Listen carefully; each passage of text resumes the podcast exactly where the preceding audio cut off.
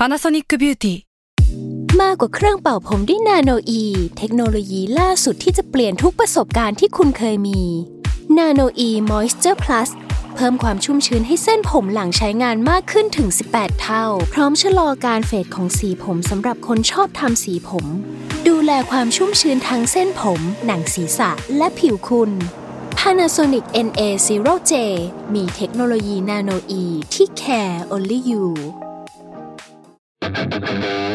Sermon Podcast มันสดอร่อยร่วมสร้างสรรค์โดยภาพดีทวีสุข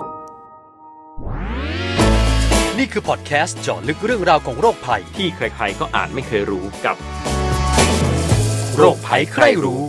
สวัสดีครับพบกับรายการโรคภัยใครรู้นะครับกับผมเอกพรศรีสุขทวีรัตน์และเช่นเคยครับกับพี่หมอเล็กครับผู้ช่วยศาสตราจารย์ดรนายแพทย์กิติพงศ์สุนทราภาอาจารย์ภาควิชาเภสัชวิทยาคณะแพทยศาสตร์ศิริราชพยาบาลมหาวิทยาลัยมหิดลนะครับสวัสดีครับพี่หมอเล็กครับสวัสดีครับคุณเอกและคุณผู้ฟังทุกๆท่านนะครับครับวันนี้ครับเราจะมาพูดคุยกันถึงโรคภัยครับซึ่งในเทปนี้เนี่ยจะเป็นโรคภัยที่เกี่ยวกับสภาพจิตใจของเราใช่ครับใช่วันนี้ครับเราจะมาพูดคุยกันถึงหัวข้อที่ว่า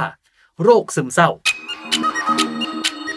เพราะว่าได้ยินว่าคนเป็นโรคนี้กันเยอะมากพักหลังๆนี้เนี่ยมันเป็นที่รู้จักมากขึ้นคนก็เลยรู้ตัวว่าตัวเองเป็นมากขึ้นนะฮะคุยกับพี่หมอศักดิ์นะครับนายแพทย์ศิริศักดิ์เชื้อชวลิตจิตแพทย์หัวหน้าแผนกจิตเวชโรงพยาบาลแม่สอดจังหวัดตากนะครับสวัสดีครับพี่หมอศักดิ์ครับครับสวัสดีครับวันนี้ครับเราก็จะมาคุยกับพี่หมอศักดิ์อย่างเช่นเคยนะครับแต่วันนี้เราจะมาลงลึกกันหน่อยเพราะว่าเทปที่แล้วเนี่ยคุยกันกว้างๆเอาเอาคำถามพื้นๆก่อนนะที่จำเป็นจะต้องถามทั่วไปอยู่แล้วก็คือ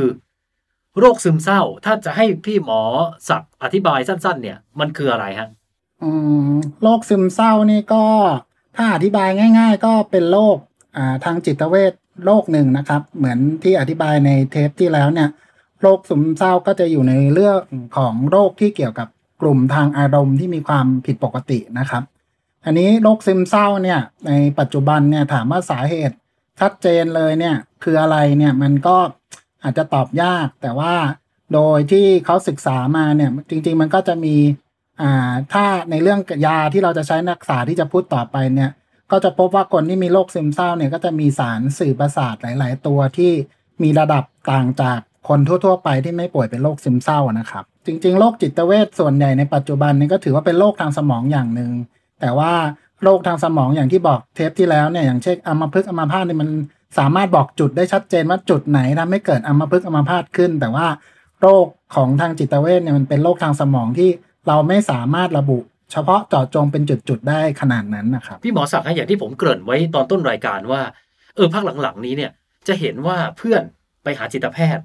บอกเฮ้ยขออภัยนะเฮ้ยมึงกูแม่งหมอบอกเป็นโรคซึมเศร้าว่ะ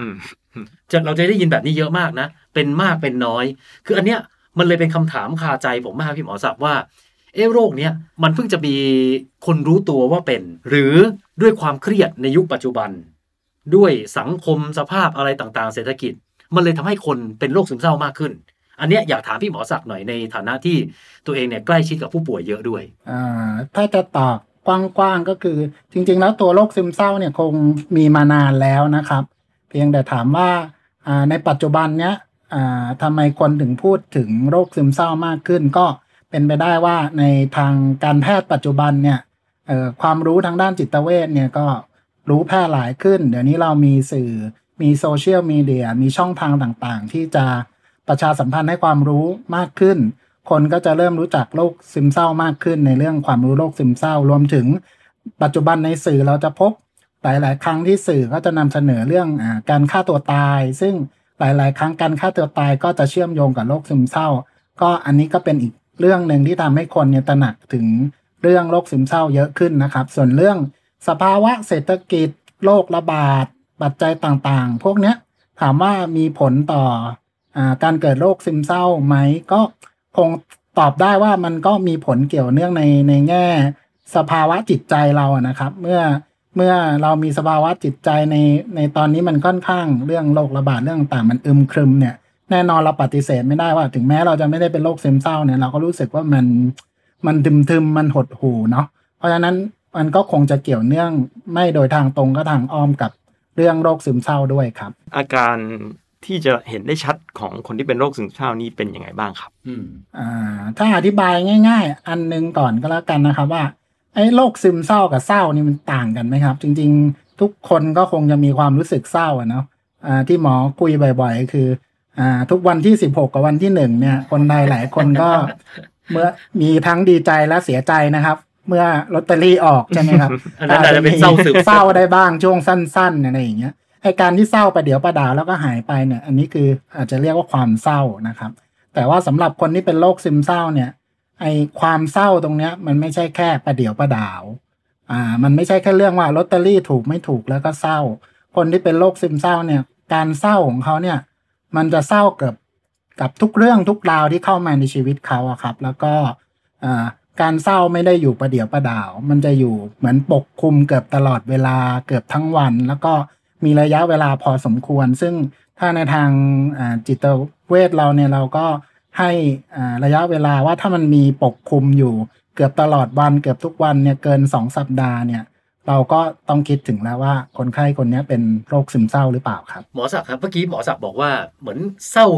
เกือบจะทุกเรื่องที่ผ่านมาในชีวิตอันนี้มันมันหมายถึงว่าเศร้าในเรื่องไม่เป็นเรื่องด้วยป่ะฮะหรือว่าเรื่องมันเล็กน้อยแต่ไปขยายมันซะใหญ่หรือว่าจริงๆเรื่องมันไม่ต้องเศร้าเลยแต่ก็เศร้าซะอย่างนั้นอ่าคือที่บอกว่าเศร้าคือเหมือนกับว่าถ้าหมอเปรียบเทียบง่ายๆเนี่ยเหมือนกับว่าถ้าคนที่ปกติเนี่ยเราเหมือนกับมีตัวรับสัญญาณเนาะตัวรับสัญญาณคือเออถ้าเรื่องนี้มันก็เข้ามาสมมุติว่าอ่าเป็นเรื่อง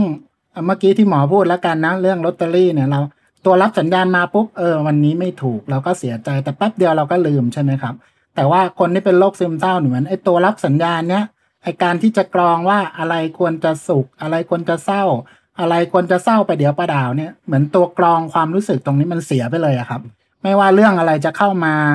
อ่าจริงๆอาจจะเป็นเรื่องที่ควรจะเศร้าไปเดี๋ยวประดาวหรือไม่ควรเศร้าเลยก็เศร้าบางเรื่องคนจะดีใจแท้ๆก็กลับเศร้าอย่างเงี้ยครับก็จะอธิบายว่าโรคซึมเศร้าเนี่ยไอ้ตัวกรองที่หมอเปรียบเทียบให้ฟังเนี่ยมันรวนแล้วก็ทุกเรื่องราวที่เข้ามาเขาก็จะแปลเป็นความเศร้าได้หมดครับคุณหมอศักดิ์ครับมีอารมณ์อีกอารมณ์นึงที่อาจจะใกล้เคียงกับความเศร้านั่นคือความเบื่อไอ้คำว่าความเบื่อนี่มันถือว่าเป็นหนึ่งในอาการของความเศร้าโรคซึมเศร้านี้ไหมครับอ่าเป็นคำถามที่ดีมากเลยครับจริงๆถ้าให้จำง่ายๆเนาะเวลาเราพูดถึงโรคซึมเศร้าเราไม่ได้บอกว่าเป็นโรคเศร้าใช่ไหมครับเราใช้คำว่าโรคซึมเศร้าเมื่อกี้ที่หมอพูดไปประเด็นที่พูดเรื่องแรกมันเป็นเรื่องอาการเศร้าอันนี้เราเข้าใจง่ายนะครับเศร้าก็คืออย่างที่บอกหดหู่อยากร้องไห้อะไรมันก็รู้สึกเฟลไปหมดอย่างเงี้ยนะครับแต่ว่าอีกอันนึงคำหนึ่งคือซึมคำว่าซึมเนี่ยให้เข้าใจง่ายๆก็เหมือนที่คุณหมอเล็กบอกนะครับก็คือมันจะรู้สึกแบบมันไม่ได้ถึงกับเศร้านะแต่มันจะรู้สึกว่ามันสังกะตายอะครับเพื่อให้เห็นภาพครับหมอศักดิ์หมอศักดิ์พอจะยกตัวอย่างเคสผู้ป่วยที่ซึมเศร้าหนักๆที่หมอศักดิ์อาจจะเคยรักษาเองหรือเพื่อนเคยรักษาอะไรอย่างเนี้ยพอจะยกตัวอย่างได้ไหมฮะว่าเฮ้ยถ้ามันซึมเศร้าหนักเนี่ยมันไปสุดโต่งได้ถึงขั้นไหนเอาเอาจากประสบการณ์อ่าได้ครับอ่ายกตัวอย่างง่ายๆแล้วกันนะว่าอ่าอันนี้หมอปรับนิดนึงแล้วกันเนาะอ่าเช่นถ้าเป็นหมอเลยเป็นตัวหมอเนาะก็คือจากปกติเนี่ยหมอตรวจคนไข้ได้อ่าวันละ ยี่สิบถึงสามสิบ คนหมอทำกิจวัตรประจำวันได้อ่าคือทำกิจวัตรประจำวันคุยกับเพื่อนฝูงคุยกับคุณหมอเล็กได้ออกไปตีกอล์ฟไปตีเทนนิสไปออกกำลังกายได้กลับมาบ้านสอนการบ้านลูกได้นะครับพอเราเป็นโรคซึมเศร้าแล้วเนี่ยสิ่งที่เปลี่ยนไปคือหนึ่งอ่าตรวจคนไข้ก็เริ่มรู้สึกว่าไม่อยากตรวจตรวจแล้วก็รู้สึกไม่ค่อยมีสมาธิจากเคยตรวจได้วันละยี่สิบคนบางวันอาจจะตรวจได้แค่ห้าคนหรือบางวันอาจจะตรวจได้ยี่สิบคนนะครับแต่ว่าคุณภาพการตรวจไม่เหมือนเดิมจากเคยชอบกอล์ฟชอบเทนนิสไม่ค่อยชอบละจากทุกวันต้องโทรไปคุยกับคุณหมอเล็กเล่าเรื่องนู้นเรื่องนี้ไม่อยากโทรไม่อยากคุยแล้วเจอลูกแอบทุกทีต้องมาสอนกันบ้านต้องเล่นกับเขาไม่ค่อยอยากเล่นไม่ค่อยอยากคุยกับเขานะครับแล้วก็จากแค่ไม่อยากคุยต่อไปจะเริ่มบางคนอาจจะเป็นถ้าเป็นเยอะๆอาจจะเริ่มรู้สึกว่าเออมันไม่ใช่แค่ไม่อยากแล้วมันรู้สึกว่าเอ๊ะเรามีลูกทำไมทำไมเราต้องมีภรรยาเอ๊ะเราเป็นภาระเขาหรือเปล่าเอ๊ะเขาเป็นภาระเราหรือเปล่าก็จะเริ่มค่อยๆเศร้าค่อยๆทึมค่อยๆดาร์กไปเรื่อยๆอย่างเงี้ยนะครับแล้วว่าถ้าดาร์กสุดๆ บางคนก็อาจจะรู้สึกว่าเอ๊ะก็เราจะมีชีวิตอยู่ไปทำไมล่ะอ่ะถ้าเริ่มเลยแวบๆขึ้นมาแรกๆอาจจะแค่แวบนะครับแต่ว่าพอเป็นไปเรื่อยๆปล่อยไปเรื่อยๆความดาร์กมาเรื่อยๆเอ๊ะเริ่มคิดวิธีการเอ๊ะทำยังไงให้เราไม่มีชีวิตอยู่เอ๊ะเริ่มแบบว่าไม่ใช่แค่คิดละเริ่มซื้อวัสดุอุปกรณ์วางแผนแล้วอย่างเงี้ยครับเรื่องมันจะดำเนินไปอย่างเงี้ยเรื่อยๆครับในสำหรับคนที่เป็นโรคซึมเศร้าครับเมื่อกี้พี่หมอศักดิ์บอกว่าโรคซึมเศร้าเนี่ยหนักสุดก็คือถึงขั้นฆ่าตัวตายใช่ไหมแล้วถ้าเป็นเป็นอีกแบบนึงเป็นแบบที่ว่ามันจะมีนะคนที่ประเภทที่ว่าเอ๊ะคนเราเกิดมามันก็ต้องตายก็จะคิดวนกันอยู่อย่างเนี้ยคิดถึงเรื่องความตายคิดถึงเรื่องความตายนะว่าเออมันแย่มันแหมไม่อยากเจอเลยไม่อยากให้มีความตายเกิดขึ้นหมกมุ่นอยู่กับเรื่องความตายแต่ไม่อยากฆ่าตัวตายนะกลัวตายด้วยซ้ำแต่คิดแต่เรื่องตายอยู่นั่นแหละจนแบบนำไปสู่ความเศร้าซึมบางคนถึงขั้นนอนไม่หลับนะคิดอะไรแบบนี้วนไปเรื่อยๆเอออย่างเนี้ยมันเข้าข่ายซึมเศร้าไหมฮะอ่าก็คงต้องดูก่อนว่าจริงๆฟังดูถ้าลักษณะแบบนี้มันเริ่มเริ่มเหมือนกับว่าจดจ่อกับอ่าความคิดเรื่องความตายเนาะเริ่มอ่าคล้ายๆใช้คำว่าหมกมุ่นกับความคิดคิดซ้ำๆเรื่องความตายอะไรอย่างเงี้ยนะครับเราก็เจอได้เหมือนกันนะครับว่าเริ่มต้นเนี่ยอาจจะไม่ใช่โรคซึมเศร้าแต่อาจจะเป็นเหมือนกับภาวะวิตกกังวลหรือบางคนอาจจะเริ่มจากอาการคล้ายเหมือนโรควิตกกังวลนะครับแต่พอวิตกกังวลไปเรื่อยๆคิดซ้ำไปเรื่อยๆหมกมุ่นไปเรื่อยๆเนี่ยมันก็สามารถเปลี่ยนจากภาวะโรควิตกกังวลมาเป็นโรคซึมเศร้าได้ครับอืมเข้าใจแล้วอ๋อมันก็พัฒนาไปได้ครับใช่ครับมันสามารถพัฒนาได้ครับด้วยความที่ด้วยท็อปิกที่เขาหมกมุ่นไหมเกี่ยวไหมพี่พี่หมอศักดิ์คือถ้าไปหมกมุ่นเรื่องอื่นที่ไม่ใช่ความตายเนี่ยสมมติไปเที่ยวคิดวันๆคิดแต่เรื่องเที่ยวไม่ทำอะไรเลย หรือคิดแต่เรื่องงานสมมตินะเออหัวข้อที่หมกมุ่นอ่ะมันไม่ได้พาไปสู่ซึมเศร้าแต่ไอ้เพิ่งเอิญไอ้หัวข้อเรื่องตายอ่ะมันนำพาไปสู่การซึมเศร้าได้อันนี้เกี่ยวไหมฮะได้ครับเพราะว่าหลายคนก็เริ่มจากอ่าเหมือนแบบสมมติเราทำงานอ่ะก็จริงๆก็คิดแต่เรื่องงานแหละก็หมกมุ่นเรื่องงานคิดไปคิดมามันก็ไม่มีทางออกก็วนไปวนมาหาทางออกไม่ได้มันก็กายๆไปๆมาๆมันก็กลับมาเป็นโรคซึมเศร้าได้เหมือนกันนะครับผมเชื่อนะว่าหลายๆคนนะมันมันต้องมีแหละว่าเออเออเราก็เริ่มเป็นพักหลังๆเริ่มเครียดเริ่มคิดอะไรอย่างนี้เยอะเนาะเราพอจะมีอะไรเป็นดัชนีชี้วัดไหมว่าใช่เฮ้ยมันอาจจะไม่ถึงกับเป็นซึมเศร้าหรอกแต่เฮ้ยคุณเนี่ยเริ่มแล้วนะคุณต้องระวังแล้วนะมันมันมีอะไรที่หมอศักดิ์อยากจะแนะนำไหมอ่าจริงๆก็อาจจะอ่าอย่างที่หมอเล่าอาการให้ฟังนะครับถ้าเราเริ่มเริ่มเปรียบเทียบตัวเองก่อนก็ได้ว่าเอ๊ะถ้าฟังแล้วเอ๊ะเราเริ่มรู้สึกว่าไอ้สิ่งต่างๆรอบตัวเราเนี่ยทั้งในแง่คุณภาพหรือปริมาณของงานของความเป็นอ่าสมาชิกในครอบครัวเนี่ยมันเริ่มมันเริ่มดรอปลงไปหรือมันแย่ลงไปเนี่ยแล้วก็ไออารมณ์ความรู้สึกเนี่ยมันเริ่มเปลี่ยนไปในแง่ที่หมอบอกว่าเริ่มสังกตายเริ่มเศร้าบางคนอาจจะร้องไห้ง่ายรวมถึงจริงมันมีอาการประกอบอย่างอื่นด้วยนะครับการนอนเริ่มนอนแล้วจากที่นอนหลับสนิทอาจจะนอนแล้วตื่นเช้ามืดคุณภาพการนอนไม่ดีกินอาหารไม่ค่อยได้น้ำหนักลดลงสมาธิความจำไม่ค่อยดีเวลาตื่นตอนเช้าแบบรู้สึกมันเปียๆล้าๆไม่อยากลุกไปไหนอาการพวกนี้ครับทั้งหมดเนี่ยที่หมอเล่าเนี่ยก็จะประกอบกันเป็นโรคซึมเศร้าอ่าแต่ทีนี้ถ้าถามว่าจะมีตัวอะไรง่ายๆจริงๆก็ปัจจุบันเนี่ยอ่าอาจจะลองเข้าไปในเว็บไซต์ของกรมสุขภาพจิตนะครับก็จะมีแบบประเมินเบื้องต้นในการช่วยบอกเราว่าเอออาการเราจะเข้าข่ายของโรคซึมเศร้าไหมแล้วก็ลองเข้าไปประเมินก็ได้ครับแล้วก็เขาก็จะมีคำแนะนำว่าหลังแบบทำแบบประเมินมาแล้วเนี่ยเรามีความเสี่ยงน้อยปานกลางหรือมากแล้วก็จะมีคำแนะนำว่าควรจะทำยังไงเมื่อประเมินแล้วได้คะแนนเท่านี้ครับเอ๊ะคนที่เขาเป็นโรคซึมเศร้าเนี่ยอย่างคนดังๆเนี่ยอย่างพี่หมอศักดิ์อยากจะแนะนำหรือว่าเล่าให้ฟังเนี่ยพอจะมีใครไหมฮะพอจะยกตัวอย่างได้ไหมเอ่ยโรบินวิลเลียมหรือเปล่าครับที่แสดงเรื่องแพชอดัมอะครับจริงเขามีความมีชื่อเสียงจากอ่าหนังที่เป็นหนังคอมเมดี้หนังตลกนะครับคนจะรู้จักเขาในภาพของความตลกความอารมณ์ดีหนังในหลายเรื่องก็มีความประทับใจนะครับแต่ว่าสุดท้ายเขาก็จบชีวิตด้วยการฆ่าตัวตายแล้วก็หลังจากที่ไปดูแล้วเนี่ยหมายถึงว่าจากสื่อที่รายงานออกมาเนี่ยก็บอกว่าเขาเนี่ยมีภาวะของโรคซึมเศร้านะครับแต่ของของเขาเนี่ยอาจจะซับซ้อนนิดนึงว่าไอ้ตัวโรคซึมเศร้าเขาเนี่ยมันมีเรื่องอ่าสมองเสื่อมมีเรื่องพาร์กินสันด้วยซึ่ง ในคนไข้ที่มีสมองเสื่อมหรือพาร์กินสันหลายๆคนเนี่ยก็จะมีโรคซึมเศร้าได้ด้วยครับคุณหมอศักดิ์ครับอย่างถ้าอย่างนี้เนี่ยคนไข้จะรู้ตัวเองแล้วก็ไปหาหมอเองไหมครับจากประสบการณ์หรือว่าจะมีคนพาไปมากกว่ากันนะครับโรคซึมเศร้าเนี่ยข้อจำกัดของปัจจุบันก็คือมันเป็นโรคที่หลายๆคนมักจะคิดว่ามันก็เป็นภาวะปกติหมายถึงว่าเออเดี๋ยวมันก็คงดีขึ้นรวมถึงคนรอบข้างก็เหมือนกันบางทีก็ดูไม่ออกก็รู้สึกว่าก็ไม่น่ามีอะไรนะครับ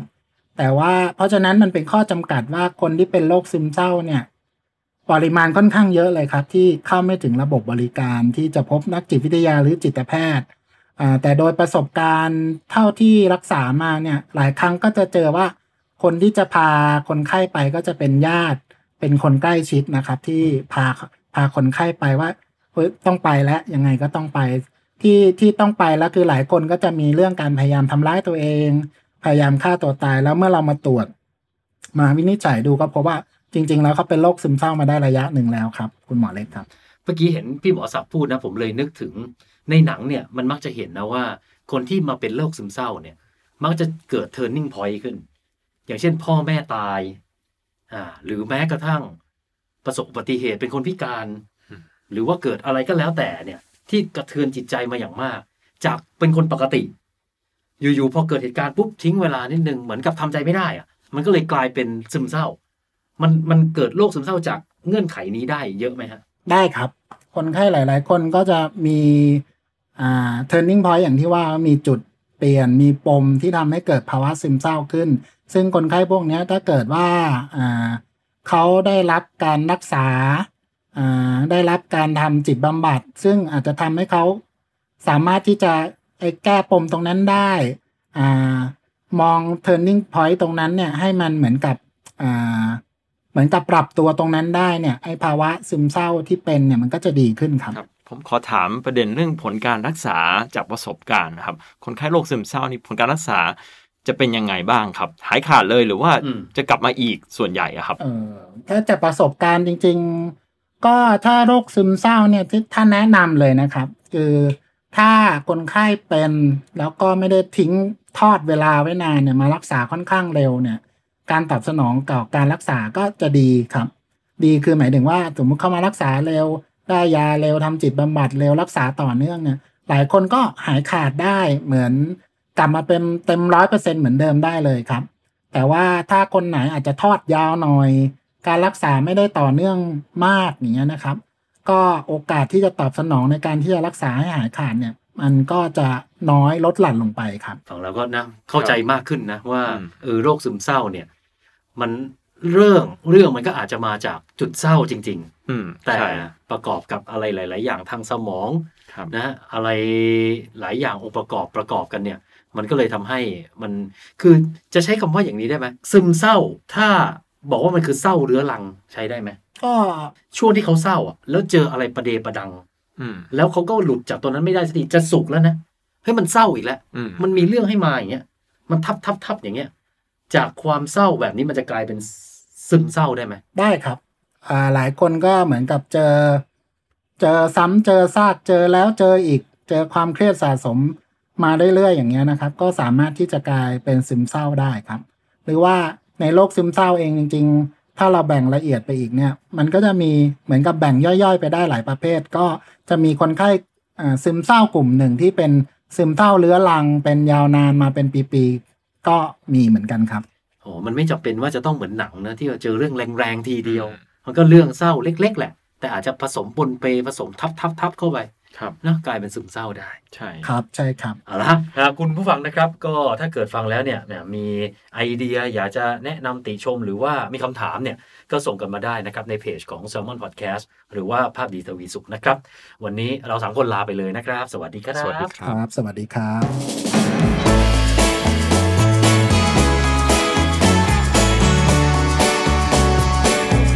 สวัสดีครับโรคภัยใครรู้